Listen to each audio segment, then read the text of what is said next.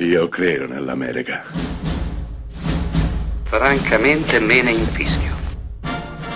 Io sono tuo padre. Anna Nishimasa. Rimetta a posto la candela. Rosa bella. 1985. Martin Scorsese dirige Fuori orario.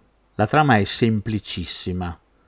Paul è un introverso e ordinatissimo tecnico di computer che per caso una notte per un appuntamento con una bellissima donna che ha conosciuto capiterà nel quartiere di So di New York. Da lì in poi la notte si trasformerà in un insieme di eventi che probabilmente hanno a che fare con l'inferno dantesco. Scorsese torna proprio agli inferi urbani di Mean Street, di Taxi Driver, ma lo fa decisamente con più ironia. Fuori orario è l'avventura quasi kafkiana di un personaggio catapultato in un mondo non suo, lontano milioni di anni luce da lui. Un mondo nel quale a un certo punto si perde, si smarrisce, un mondo che ha regole tutte sue, un mondo a cui è difficile sopravvivere se non ci si adegua e Paul, un perfetto Griffin Dunn, lo farà, lo farà fino in fondo, calandosi in quelle regole e in quel mondo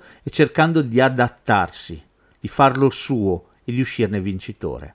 Fuori orario è una delle commedie più importanti, più interessanti degli anni Ottanta, non solo perché è diretto da Martin Scorsese, il maestro Martin Scorsese, ma anche perché getta le basi per una serie di dinamiche che vedremo in tantissimi altri film.